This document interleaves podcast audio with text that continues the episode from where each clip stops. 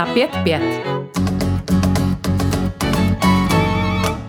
Za pět pět. Dozvědět se víc. Za pět pět. Jevy a místa neotřelé.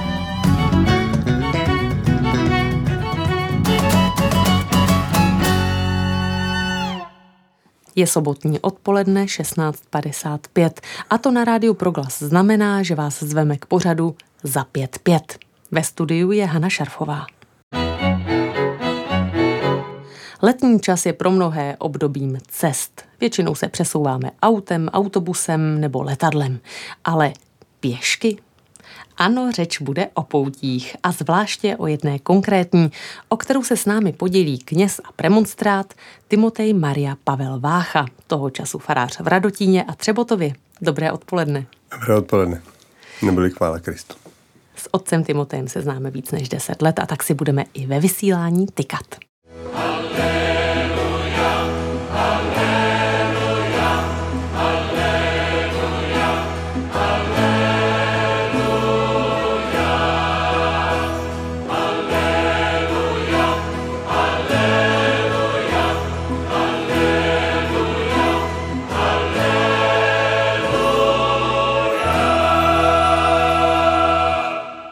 Země bývalé Jugoslávie každoročně lákají tisíce Čechů, kteří se těší obzvláště na průzračné moře, přírodní krásy a jižní speciality.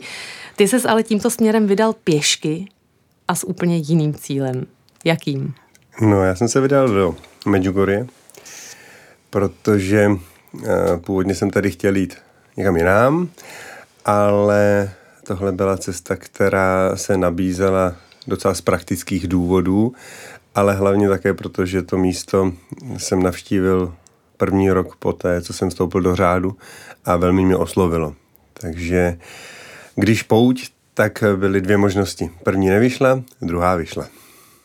Jak člověk pozná, že je na čase vyrazit na pouť? Pak, když to má být opravdu pouť, tak má mít cíl a to je duchovní cíl.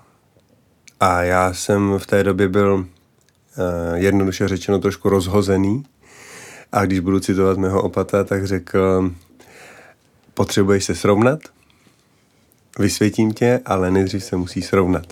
A já jsem na to i hned reagoval, dobře, tak já půjdu na pouť do Říma. A on se zarazil a řekl, to ne, protože máš na starosti na konci prázdnin tábor a to by ses nevrátil. No a já jsem reagoval velmi rychle, protože on mi povolil jet na Mladý fest do Medjugorje a tím pádem jsem měl zajištěnou cestu tam a zpátky. Tak eh, jsem mu řekl, tak mě puste do Medjugorje, protože cestu zpátky už mám zajištěnou a tábor stihnu.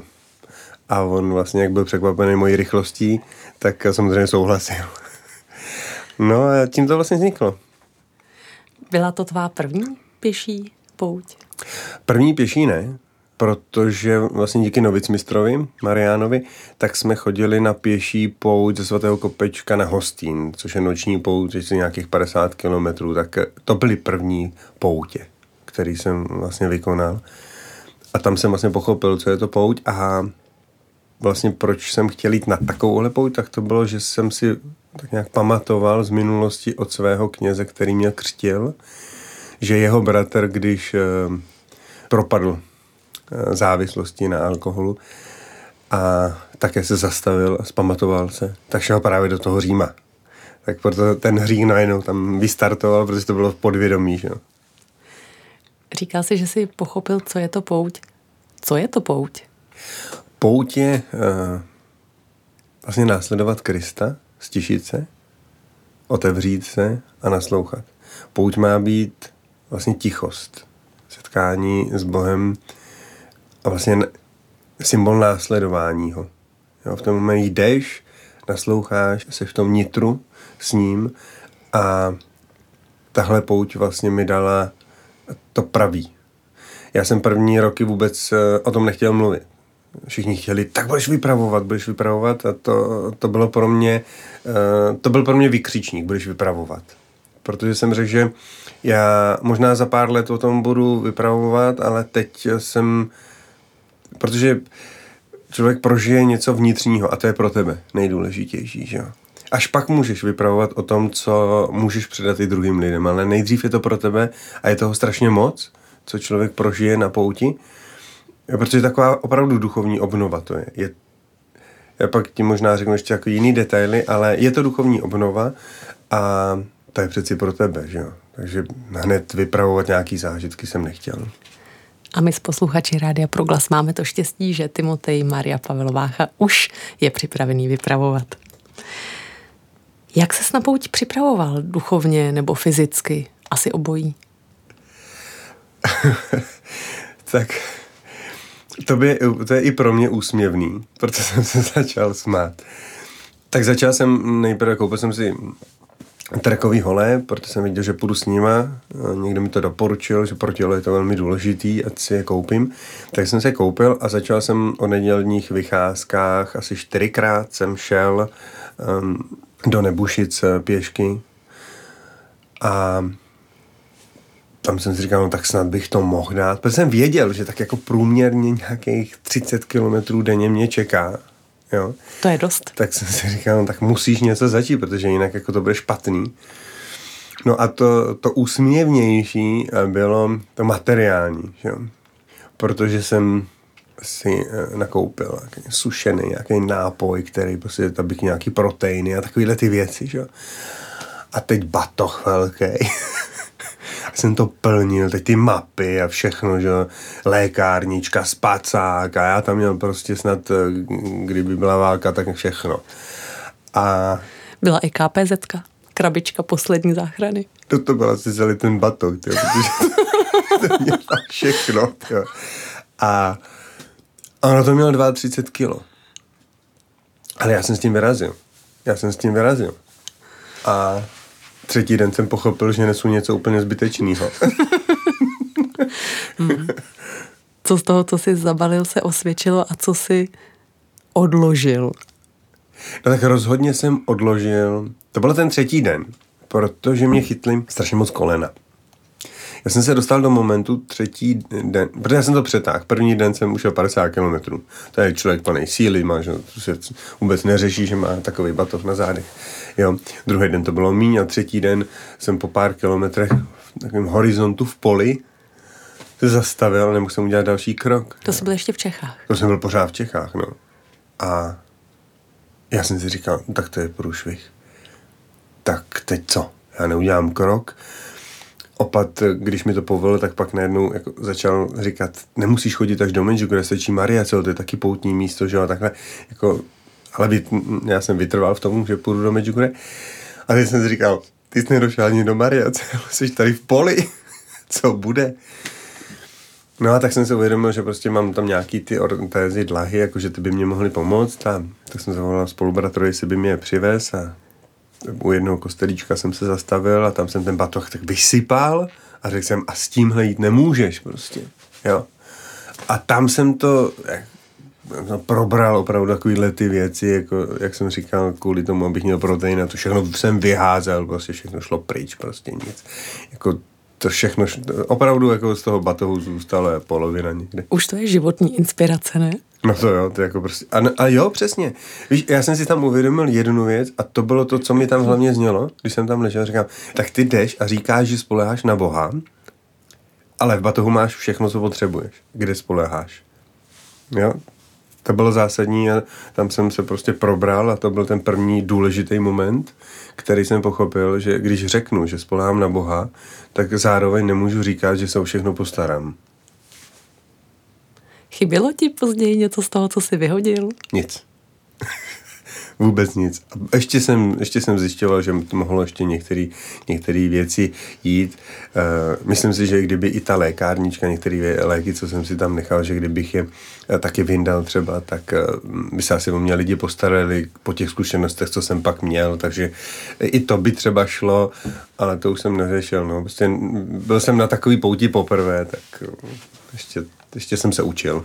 Většina z nás na takové pouti ještě nebyla, možná někdy v životě bude, takže my se učíme s tebou, posloucháme, co si vzít, co si nevzít. Mimochodem, v čem si putoval? A je to důležité, zda jde člověk v šortkách nebo má na sobě nějaké nápadné poutnické roucho, nějaký kajícný šat třeba? Měl nebo by neměl být poutník vizuálně odlišitelný od turisty? Jde o to, jaký poutník asi. Jo? Já jsem se považoval za toho kajícího poutníka. Já jsem se považoval za toho kajícího poutníka, protože jsem si srovnával ten svůj život nějakým způsobem. Ale jelikož jsem premonstrát, tak jsem považoval za velmi nepraktický v hábitu. Premonstrátský hábit je bílý, pokud si to někdo hned neuvědomil. Přesně tak. A první den jsem hned pochopil, že bylo dobře, protože jsem zmoknul. Tak jsem si říkal, no tak první den bych byl už františkán. A myslím si, že bych došel nevím jak teda. tak eh, to jsem byl rád, že jsem mm, jako nešel s tímhletím. Pak druhá věc byla, že jsem si chtěl vzít takový, takovou hůl, na který bude křížek třeba nebo něco. Tak to jsem taky vlastně opustil díky tomu, že jsem zvolil ty trekový hole. Takže moje vlastně můj poutínský symbol, který e, byl důležitý, byl růženec na krku. Dřevěný růženec na krku a osvědčil se i jako symbol toho, že se zamysleli, že asi nejsem normální jako cestovatel. Jo, to, tam mám pak takový jako moment krásný. A protože držíš hole, stejně se ho nemůžeš modlit, tak ho máš jako symbol a pro mě to bylo strašně důležitý. Když na mariánský místo máš ten mariánský symbol, i zaujme, proč máte ten růženec, že jo, prostě, jako bylo to. Takže nemyslím si, že je nutně důležitý kající, eh, nutně důležitý kající roucho, ale může to někdo zvolit, pokud tak chce, ale dnes asi není úplně ta doba, že lidé se vydávají na ty, ty typický kající poutě. Ale na takovou duchovní pout by se měl vydat každý. Nemáme to součástí naší víry, že je to povinný, ale já si myslím, že to je důležitý. Představme si teď tvou trasu. Kudy jsi ji naplánoval a jak moc se pak lišila realita? Tak eh, realita se moc nelišila, protože já jsem naplánoval cestu směr Jižní Čechy, potom přes Rakousko dolů na Graz, eh, částečně přes ty Alpy, tam se to eh, jenom tak lízlo, že jo. A no Mariacel to bylo, to bylo místo, které bylo důležitý tedy, že jo. No a potom v tom mm, Slovinsku, Chorvatsku, já jsem to tam bral tak nějak skoro napřímo, ale ty jsi zmínila to letní počasí, takže já jsem si na to hnedka vzpomněl. Měl jsem to totiž naplánovaný tak, že co nejdřív se dostat potom k moři, a protože jsem milovník slunce, tak jsem si říkal, tak to, ta druhá část pouti e, bude prostě opravdu podél toho moře, nepůjdu vnitrozemím. I jsem se trošičku obával té země, jo, pak jsem to taky pochopil, že to bylo dobře jít radši tudy. Jo, e, takže pak už jsem šel podél moře a tam už to bylo zajímavější, jednodušší a veselější. A všechno to šlo tak, jak jsem si to naplánoval, s jednou, já nevím, jestli výjimkou, prostě, co jsem neplánoval, bylo, kde budu spát. Já jsem nevěděl nikdy, kde budu spát. To je věc, kterou jsem neplánoval na začátku ani po cestě. Jednou vlastně, když mi řekli v Mariboru, jdi tam je naše komunita, já se teď vizuálně vybavu, kde to je, jméno ti neřeknu, tak tam jsem jednou jedinkrát šel cíleně za někým, koho mi předtím doporučili, abych tam jako šel. Ale jinak jsem vůbec, vůbec neměl plán, kde budu spát. To bylo všechno v té boží prozřetelnosti. A byla to i výhoda, že si mohl přizpůsobovat jednotlivé etapy momentální fyzické nebo jiné kondici?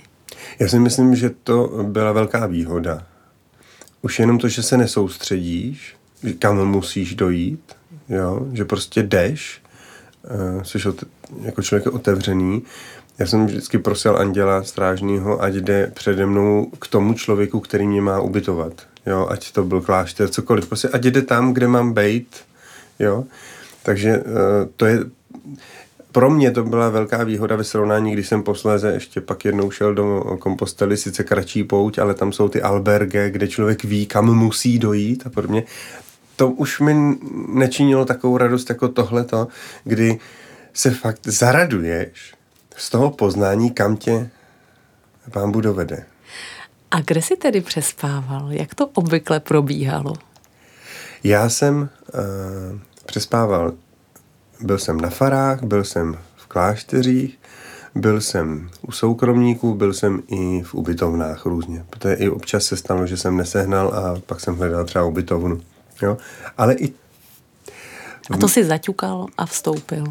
to jsem, no, víceméně vždycky to tam, Anděl, to tak, já jsem nikdy neťukal ve smyslu, kláštery ano, třeba Melk, ten mě zabolel, Melk, protože jsem si říkal, tak velikánský prostě opatství klášter, nádhera, že. No, tak tam jsem neměl šanci absolutně se ubytovat. Jo, a ještě k tomu... Byl jsi odmítnut? No, tam vůbec jako no. Ani, ani na faře jsem nebyl přijatý. Ani na faře, tam jsem skončil opravdu na ubytovně. Jako Melk pro mě byla velká bolest a říkal jsem si, no, uh, asi by to dopadlo jak u nás.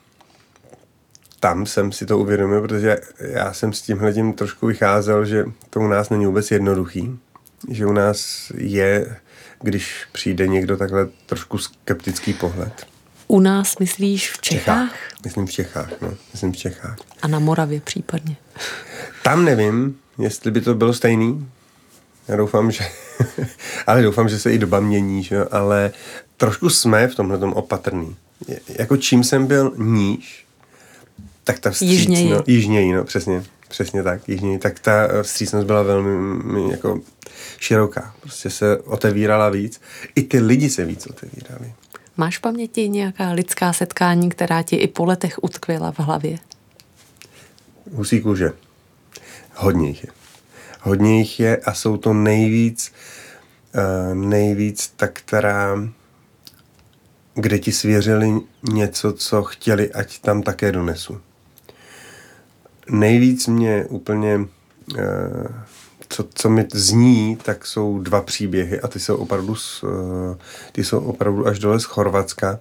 I když už od Čech mě prosili, tak se za nás modlete, Jo, prostě to jo, to všechno bylo vždycky, eh, pomodlete se za nás tam, přineste nás tam. To, jako já jsem opravdu odcházel s tím, že jdu za sebe, ale došel jsem eh, s tím batohem, který jsem vyprázdnil plným úplně něčeho jiného. Jo. Ale co mě zní, tak je třeba eh, syn té jedné paní, která mě ubytovala, nejdřív samozřejmě přijala, že dobře, jako budete platit. Ráno jsem vlastně nic neplatil a dcera mi řekla, maminka prosí jenom o modlitbu za bratra, který leží opatro níž a je ochrnutý, protože vyboural eh, na motorce. Nebo mě eh, přijala eh, do domu a to bylo to, to, ty víš, co je trogir, tak to musím říct eh, trošku obšírněji, snad to nebude tak dlouhý. V Trogiru jsem nemohl najít eh, místo. Nedobouchal jsem se na faru, na katedrále byl velký řetěz, no já jsem to byl úplně, já jsem říkal, no tak tohle to tady nebudu, prostě odsaď jdu pryč, to se jako prostě to, co to je, jo, řetěz, to nemám rád, že? A teď vycházím z Trogiru a tam byla šipka uh, sobe a teď najednou ten vnitřní hlas, jdi tam. Já jsem říkal, pane bože, ale to je poslední místo, kam tady jdu, jako jinak já budu radši spát někde na pláži, byť ty víš, že to tam je zakázaný, že jo, to, tam se nesmí takhle spát. Tak jsem tam teda šel, Paní se mi strašně omlouvala, že nemá místo, ale že její sestřenice miluje Medjugorje a že mě stoprocentně ubytuje. Taky se tak stalo. Ale ten příběh je zajímavý v tom, že její dcera ten den, jestli to byl plánovaný porod, tedy císařským řezem, to nevím, prostě říkala, že musí odejít, protože její dcera bude rodit. Jo? Manžel byl asi nějaký velký introvert, protože toho jsem potkal a pak už jsem ho nikdy neviděl. Jo? Ona mě otevřela svůj dům, odjela, já jsem si mohl dělat, co chtěl, jenom mi řekla ráno zabouchej a e, že odcházíš. Ale když jsem se vrátil z pláže, tak ona ještě tam byla a teď mi vypravovala zase ten příběh svůj životní. A tam to bylo hodně spojený s válkou.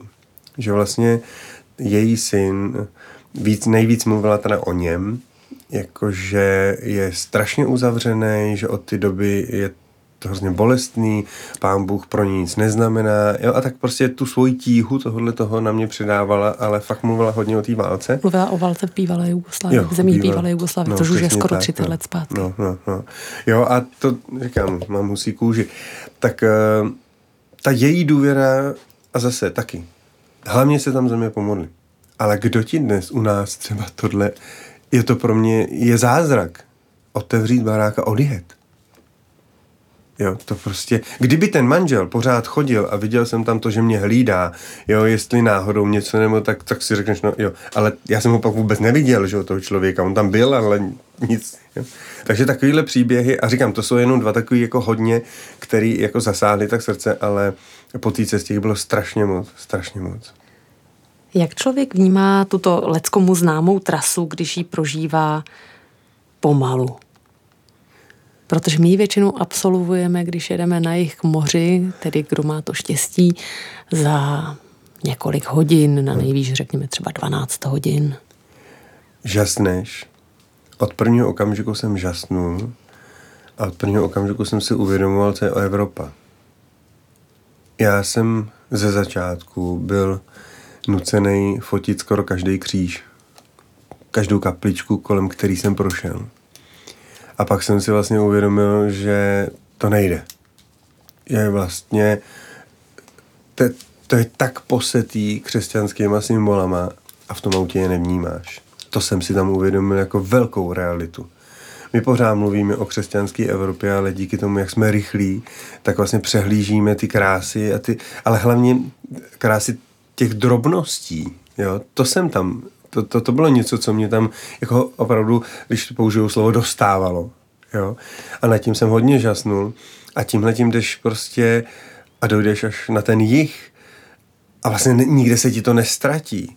Jo? A naopak ti to ukazuje, že jsi pořád doma. Jo? A co ta samotná pomalost? Nebylo to k zbláznění v době, kdy jsme zvyklí mít všechno skoro hned? To vůbec k zbláznění nebylo protože ty se, eh, ty se raduješ, tam vůbec ten čas neřešíš. Ty, já jsem vůbec čas neřešil. Jo, on se pro mě svým způsobem zastavil. Jo. A pro mě jediný, co třeba bylo jako pomalý, když uh, jsem ze začátku byl teda hodně utahaný, šo? a ušel jsem třeba jenom 20 kilometrů. To bylo pro mě pomalý.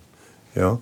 Nebo když jsem měl druhou krizi v Mariacel, když jsem teda odcházel z Mariacela a pršel, byla zima v těch horách prostě, jo. A taky jsem neměl vlastně, připadlo mi, že jdu a nejdu. Tohle jako byly jediný momenty, kdy jsem vnímal nějakou pomalost. Ale jinak pak ten čas jsem vůbec nevnímal. No. A řekl jsi někdy během té cesty, že to byla chyba, nebo chtěl si to otočit, sednout na autobus, aby už to bylo? Já jsem to nikdy nechtěl otočit, já jsem si třeba v tom Mariacel, když jsem, nebo potom Mariacel, když jsem z něho odešel, tak tam mě proběhlo hlavou to, když jsem nebyl schopný, jako mně připadlo, že jdu a nejdu teda, jak jsem teď říkal, tak tam jsem říkal, tak ten opat snad měl pravdu. Jdi jenom do Mariacel. A říkám, ale ty jsi chtěl dojít do Medjugorje. Jo, tak tam byl po cestě v těch horách otevřený malý kostelíček a tam vím, že teda jako slzy tekly. Tam teda jako slzy tekly. Jo, a pak jsem najednou se zase zvednul a šel. Druhá rána byl ten melk. Takže, ale pak eh, to byla taková asi z těch krizí největší. Jo, protože byla spojená i trošku jako vnitřně už. Jo. Ta první to byly bolesti nohou, to je ten třetí den a tahle ta už byla trošku i s tím s tím vnitřním, kde už člověk věděl všechno, co se děje a už poznal mnoho věcí, už na, na některé věci nahlížel trošku jinak než to. A teď do toho přišla tato zima prostě, přitom léto, déšť a najednou pochyby. Ale vrátit jsem se nechtěl. Jsem přemýšlel, jako jak to udělat, abych měl zase sílu jít dál. A ten kostel najednou se postavil do cesty. O své pouti ze Strahova do Medjugorje nám vypráví premonstrátský řeholník Timotej Maria Pavel Vácha. Za pět pět s Hanou Šarfovou. Tvým cílem bylo městečko Medjugorje v Hercegovině, tedy dnes už oficiální katolické poutní místo, ale současně místo, jehož mariánská zjevení nejsou katolickou církví považována za prokázaná. Proč jsi ho vybral tedy za svůj cíl? Nelákalo ti něco trochu více oficiálního, když pomineme ten Řím? No právě, že mě víc oficiálního nelákalo. Mně bylo právě nabídnuto, jak už jsem to dvakrát zmínil, jít do Mariacel. Dokonce jeden spolubratr mě řekl, proč jsi do Medjugorje, to není vůbec uznaný, prostě jdi do Mariacel. A já jsem říkal, ale já chci jít do Medjugorje. Prostě pro mě Medjugorje bylo už uh, velmi srdci blízký. Jo? Uh, já jsem člověk trošku kritický v těchto těch věcech. Já jsem totiž uh, po noviciátu byl uh, v Medjugorje a byl jsem tam nadšený, to se mně líbilo všechno. Některé projevy některých lidí pro mě byly uh, trošku zarážející a tam jsem byl právě kritický. Ale ve svém životě jsem pak naštěl i jiný poutní místa, takže tohle to myslím si, že je občas uh, slabý odvar některých věcí, které se dějou. Takže mě Medjugorje bylo blízký a já jsem vždycky říkal, že i kdyby to nebylo uznaný církví, tak to místo je tak promodlený, protože mě oslovilo. A to nás můžou oslovit i jiný místa na světě. To nemusí být zrovna Medjugorje a nemusí to být přece uznaný. A člověk pozná, jestli to místo, nebo na tom místě něco prožil, něco mu to dalo. A toho, tohle bylo ve mně z toho prvního setkání v Medjugorje a prostě jsem tam chtěl jít. Jako. Protože říkám, pro mě to bylo opravdu místo modlitby, místo obrácení a já jsem potřeboval vnitřní obrácení zase. Tak nebylo diskuzí. Jaké bylo finále tvojí poutě? Prožívá člověk euforii z dosaženého cíle? Pán Bůh mě ji uchránil. Protože mě finále bylo jeden z nejhorších fyzických stavů, který jsem za celou pout prožil. A já jsem tedy ale přesvědčený, že to bylo i díky tomu, jakou zprávu jsem dostal. Už jsem byl opravdu na té poslední etapě už do Medjugorje, už jsem tam ten den měl dojít. A já jsem se chtěl po cestě stavit, mm, tam jsou takový vodopády, kravice, brácha říkal, že to je nádherný místo, když už jdu okolo, ať tam jdu prostě a že to je kousek od hlavní cesty, jsem nikdy nebyl, že neznal jsem to až takhle, teď už vím, co to je za místo. A já jsem tam tady došel, byl jsem hodně unavený, protože ta cesta byla dost dlouhá a tím letím jsem si ji hodně prodloužil a bylo vedro ten den. A mně přišla sms že moje kamarádka uh, rodí, a, nebo už porodila vlastně, a že to nebylo jednoduchý, a se modlím. Jo? A tak já jsem panu Bohu řekl, tak pane Bože, tak teď už ten poslední, tu, ten poslední kousek dávám za ní. To jsem netušil, co mě tady čeká. Já jsem snad, mně to připadlo, že každý kilometr sedím. Dostával jsem křiče. Nebo jsem pomalu dejchat. Jo. Já jsem říkal, ne, já tam jsem tady dneska nedojdu. Jo. No nakonec jsem došel do Medjugorje a to bylo to, kdy člověk, jak se ptal na tu euforii, tak jako já jsem byl rád, že tam jsem. Ale mě čekali, mě čekalo velký překvapení. Já jsem se sám nemohl napít. Já jsem totiž natáhl ruce k vodě a dostal jsem křeče do rukou, tak se mi vrátili. Když jsem se ohnul, jakože budu pít přímo z toho kohoutku, tak jsem dostal křeče do nohou, takže jsem se narovnal. Takže já sám jsem nebyl schopen dostat pomalu kapku vody do sebe. Takže jsem si sedl, takže se budu modlit, vzal jsem si breviář a dostal jsem křeče do rukou. No a pak pro mě přišly tedy ty eh, jedna holčina z toho, eh, z, tý, z toho, ty skupiny, která tam jela tím autobusem a šla mi koupit vodu. Já jsem se napil až ty koupený vody. Já jsem nebyl schopen, to, to bylo...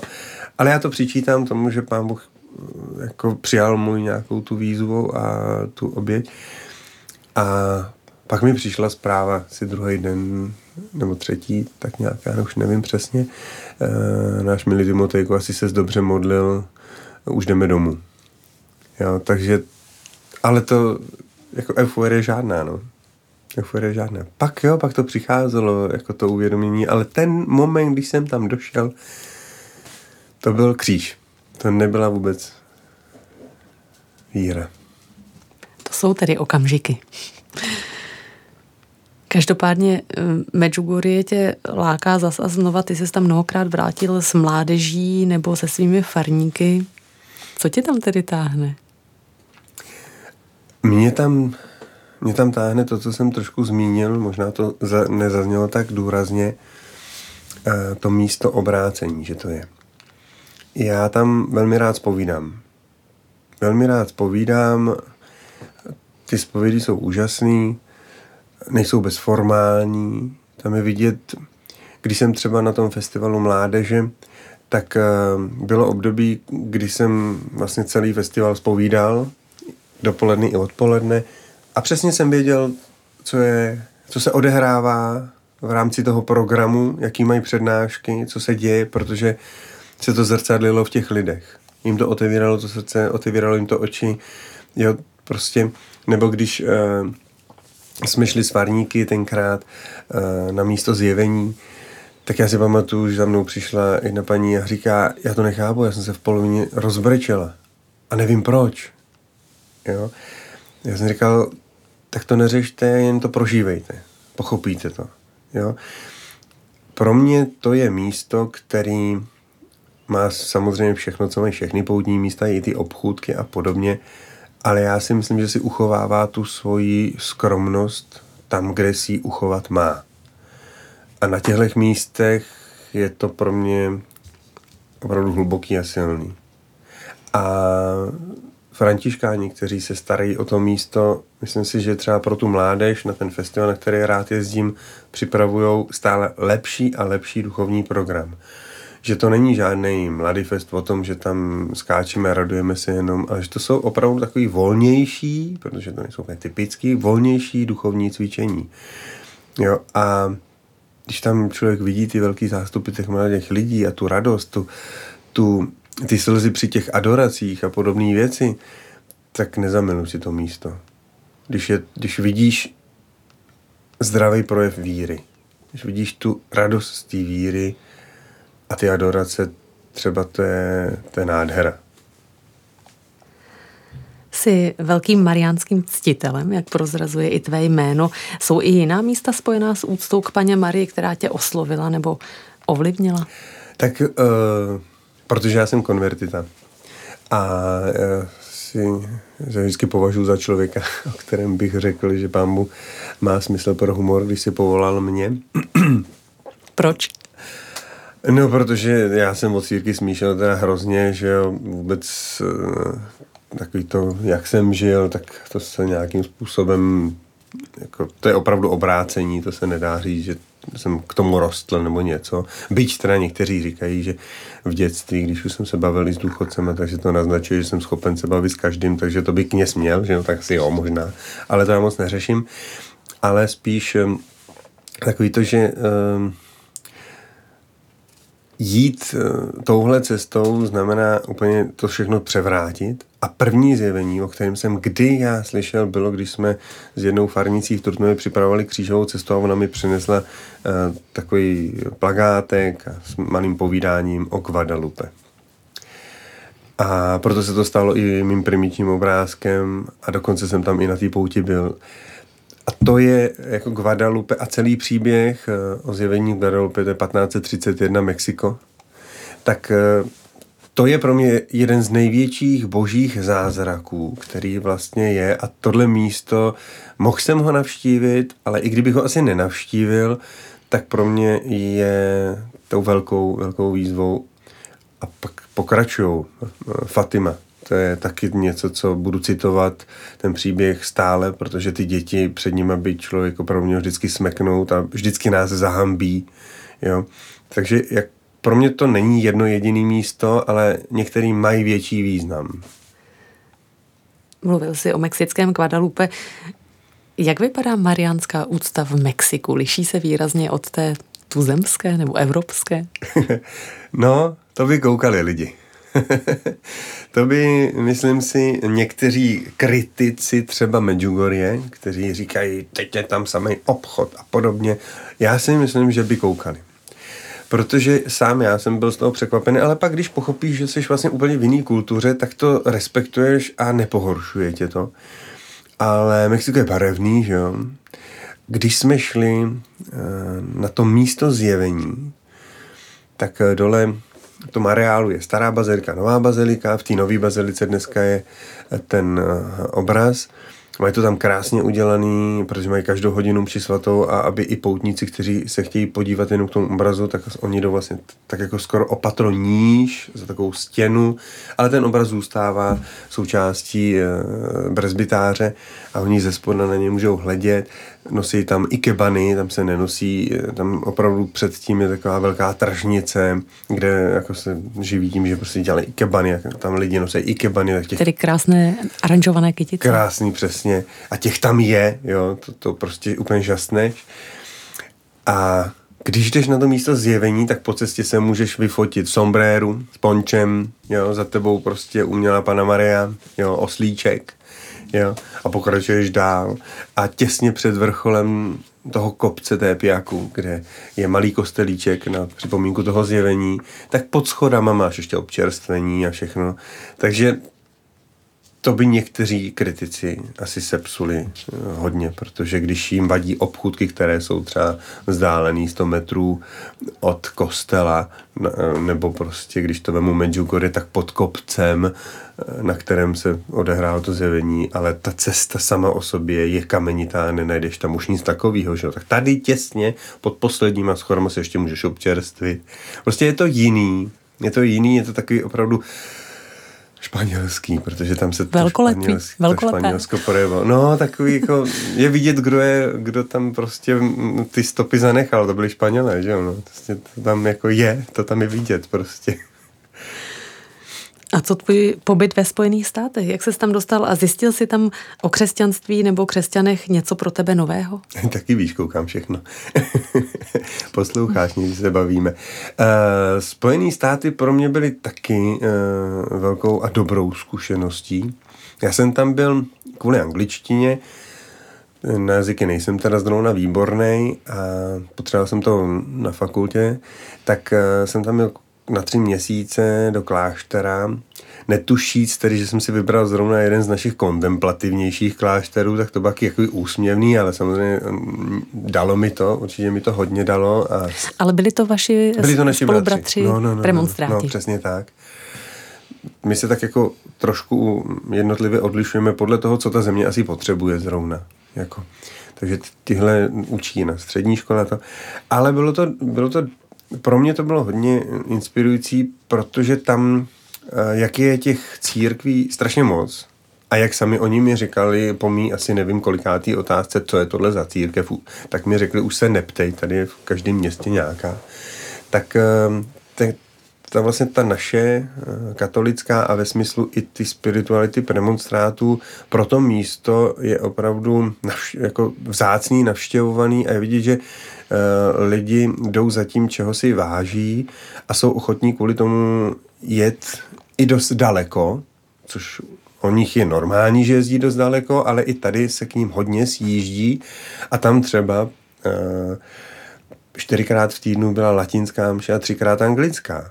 Neděle byla jenom latinská mše, ty bratři zpívají ten že, chorál a prostě, a ty lidi tam zatím jdou a vůbec, eh, vůbec jim nevadí to, že to není třeba v té angličtině, že je to ta latina, samozřejmě kázání, čtení jsou, že jo, v angličtině, ale jako tam jsem viděl to, že si váží toho daru, který jim ten řád tam nabízí. A to si myslím, že by mělo být trošku oživený u nás, no, abychom podchopili, že jdeme za podstatou, abychom nehleděli pořád jenom na to vnější, jo, my se tím často necháváme, a to jsem i na té pouti pochopil, jo, že, ty, že vlastně já mám jít za podstatou. To vnější mi může pomáhat, ale není to podstatný. Já mám za podstatou. A to tam jsem zažil velmi hluboce. I tu, i tu radost z ticha, protože oni, oni hodně mlčí, jo, i to radost z ticha, jako, že to není na překážku, to ticho. Že, a to na té pouti je to samý, že jo. Ty se raduješ z toho ticha, protože si vzpomeneš na to, co tě učí písmo, že jo. Hospodin promlouvá ve vánku, v tichosti, že jo. a to, to bylo i v té Americe. Vypadá to, že mluvím o jiném státě a tohle byla Amerika. Jo, ale ona nabízí právě hodně. Jo, proto to říkám, že oni ti, co tam chodí, si váží toho, že jim je nabídnuto tohle.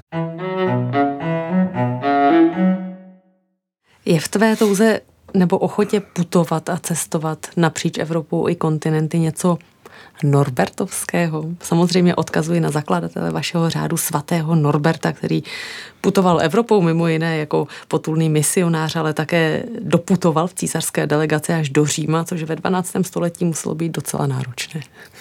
No, já jsem nad tím hodně přemýšlel, eh, nejenom nad Norbertem, ale vůbec nad tou dobou, když oni putovali a on jako misionář toho taky hodně prošel, jo, že to nebylo vůbec jednoduchý. Na rozdíl od toho Norberta asi um, on tu svoji kající dobu měl trošku v ústraní, jo, a pak vlastně to putování, to bylo to misionářské, jak si zmínila, jo. Já jsem v tom putování to měl trošku obráceně, že jo, já jsem nebyl tím misionářem, já jsem byl spíš tím kajícníkem v té době. A nejsem si jistý, jestli bych asi tu jeho cestu uh, a ty úkoly, které on v rámci toho misijního díla dokázal, jestli bych já as uměl. Jo? Takže říkají, že třeba mám dar slova, ale spojit to misijní, to jít někam, eh, je mi to trošku už nepředstavitelný. Je jiná doba. Je jiná doba, no, je jiná doba, jo. Ale on tím vykonal strašně moc, jo. Takže uh, my bychom si z toho, anebo já si aspoň z toho jeho života beru vlastně to, co se dá do toho, do té naší doby pře, jako převést, jo. A to je ta touha hlásat, třeba evangelium. Jo, že prostě to hlásané slovo je strašně silný a neměl by se nějakým způsobem omezovat na to, jestli jsou eh, farníci spokojení, že půjdou dřív domů nebo ne. Jo, protože sami ti to potvrdí, že když si to čtou, tak v tom nevidí třeba to, co ty řekneš v tom kázání a na druhou stranu se setkáváš často s tím, že něco je dlouhý. Jo? A já si nemyslím, že v dnešní době je nějaká mše svatá dlouhá. Já teda jako za dlouhou mši svatou bych si představoval nějakou dvě a půl hodiny a podobně, ale to se v těch nedělích teda u nikoho neděje, že jo? Tak já si myslím, že ten čas strávený s hospodinem, uh, já to nazývám duchovní minimum, jo? A když už ani to minimum uh, nedokážeme úplně tak jako nadšeně brát a radovat se z toho, tak je tady něco špatně. A pak bych poslal asi každýho v rámci tohohle toho na to stíšení někam, aby, aby pochopili tyhle ty důležité, hluboké věci. To, to je nenahraditelný. Jako my o tom můžeme hodně mluvit. Já myslím, že i posluchači, když to poslouchají, tak uh, teď je to třeba nějakým způsobem může oslovit, ale nikdy to nenahradí to, že když se na tu pouť vydáš sama a pochopíš to, jak potřebuješ to slovo, protože jdeš třeba zeměma, kde tomu slovu nerozumíš ty tam seš, je člověk šťastný na mši. Já jsem nebyl každý den na mši, mi se nepoštěstilo být každý den na mši. A tomu slovu hlásenému jsem rozuměl až v té Bosně víceméně. Jo, teda Hercegovině. To Medjugorje, že jo, protože, nebo v Chorvatsku, kde už aspoň něco chytíš, ale já německy, já jsem nulovej. Jo, já když pan farář kázal, tak jsem věděl, že mě zapojil do kázání jenom díky tomu, že řekl Timotej a podíval se na mě. Jo, ale co říkal, jsem absolutně neměl páru, že jo, prostě tam jsem byl, jo, uh, evangelium to jenom, že víš, co se ten den čte, ale jako nerozumíš tomu. Takže pak si vážíš, jako když uh, slyšíš i něco, co tě inspiruje k tomu, co si přečteš, že jo. A potom bychom měli toužit, protože jestli chci jít na hlubinu, tak eh, to musím, tam musí být touha. Bez touhy to nejde. Nesmíme pomenout, že premonstrátský řád slaví letos devítisté výročí od svého založení. Takže bychom možná mohli pozvat posluchače na pouť do Pražského Strahovského kláštera nebo na jiná místa, kde působí premonstráti i v dnešní době. No řekla jsi to dobře. I na jiná místa. Samozřejmě vůbec eh, nechci snížit teďka naše centrum, protože ono to je vlastně centrum celého řádu dnes. Eh, který je světový už. Protože eh, na Strahově jsou ostatky svatého Norberta, které běžně jsou v sarkofágu zlatým nad svatostánkem. Teď po celý rok jsou vystaveny ve eh, takovém skleněný schráně. Jo, tak, jak byly ozdobeny v tom 17. století, když se přenášely jeho ostatky sem, tak tak jsou prostě tam teďka ozdobený, je to zpřístupněno, lidé můžou ostatky vidět. To 900 let, eh, to je až ehm, vigílie narození páně, takže my ten rok slavíme celý a ten vrchol vlastně toho slavení je vigílie zrození eh, páně, zrození řádu, to je tak ten symbol toho roku, ale máme právě tu možnost získávat plnomocné odpustky nejenom na tomto místě, ale bylo nám dáno, nebo pro církev byla dána ta milost, že všude, kde působíme, tak vlastně ve všech těch kostelích, kde jsme, tak se můžou získávat plnomocné odpustky. Jo, teď samozřejmě tam jsou ty stálé pravidla, i ty, za co se pomodli, za ochranu života a podobně. Tak to už si lidé můžou zjistit, ale může všude, kde působíme jako premonstráti, tak eh, se do tohoto milostného roku svatého otce Norberta můžeme ponořit. Timotej Maria Pavle Vácho, Děkuji, že jsi přijal pozvání do pořadu za 5-5. Tobě i vám, milí posluchači, přeji dobré, bezpečné a požehnané cesty, ať už zamíříte kamkoliv. Od mikrofonu se loučí Hana Šarfová. thank you